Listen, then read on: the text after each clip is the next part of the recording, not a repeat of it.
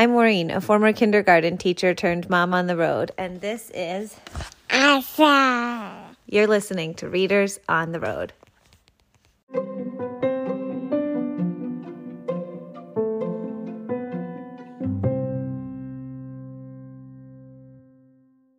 The Mitten Tree. Written by Candace Christiansen and illustrated by Elaine Greenstein.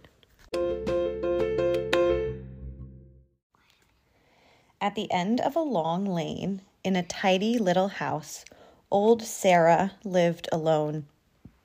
Her children had grown up and moved away, but Sarah still remembered the mornings when she walked with them to the blue spruce tree where they waited for the school bus. Now, each morning, she opened her shutters and watched for her new children to arrive. Every chilly morning, Sarah pulled on her warm coat and started down the lane. As she walked past the children on her way to the mailbox, she wished they would smile or wave. But they never did. The children didn't even seem to notice her. Still, when she saw them, she couldn't help but smile. One winter morning, after the first snow had fallen, all the children were making snowmen and throwing snowballs, all except for one little boy in a blue cap and coat. Even his boots were a dark shade of blue. He stood away from the others with his hands sunk deep in his pockets. When the school bus arrived, he lingered behind and was last in line. As Sarah watched the little boy climb into the bus, she could see one thing he had no mittens.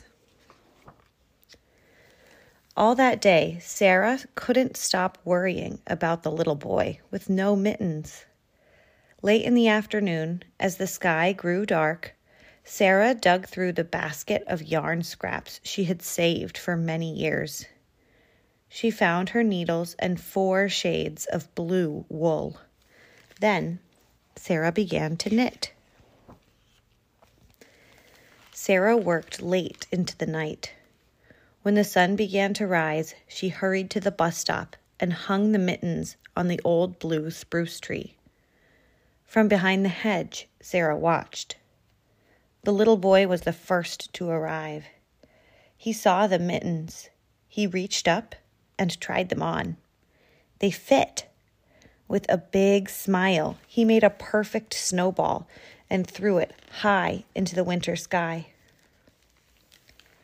Soon, a little girl in a red coat arrived. Her mittens didn't match.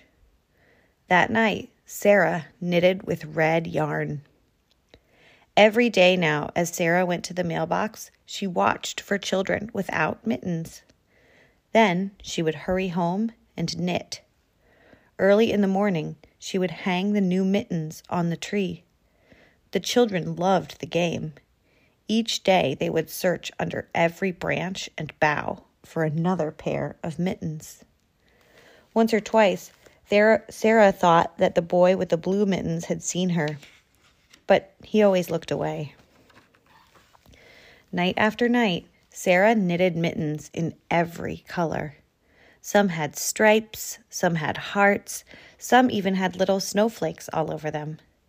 Somehow, even though she had never spoken to the children, Sarah felt that they had become her new family. On the last day before winter vacation, Sarah awakened before dawn. She took the empty basket that had once held her yarn and filled it to the brim with mittens. Out the door and down the steps she headed. When she got to the blue spruce tree, she hung mittens on every branch. The boy with the blue mittens was the first to arrive. He stood very still and waited for the others. In fact, all the children stood very still for a few minutes looking at the mysterious, beautiful mitten tree. When they boarded the bus, each child now wore a pair of mittens. Sarah watched as, one by one, their faces appeared in the bus windows. Still, No one looked her way as she started home. But Sarah's heart was full. It was as full as when the sounds of her own children had filled her house. As Sarah neared her porch and climbed the steps, she saw something waiting for her. There, in the corner, was a basket woven with thick brown vines and decorated with a large white bow. In it were balls and balls of beautiful, colorful yarn.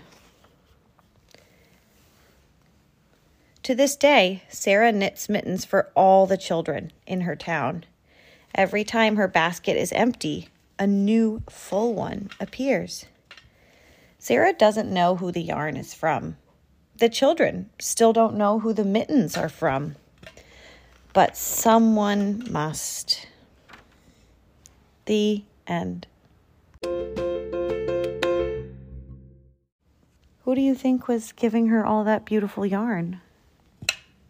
Uh, maybe my Oma. Maybe an Oma, a friend, certainly someone very kind, right? Like Oma. I agree. The end.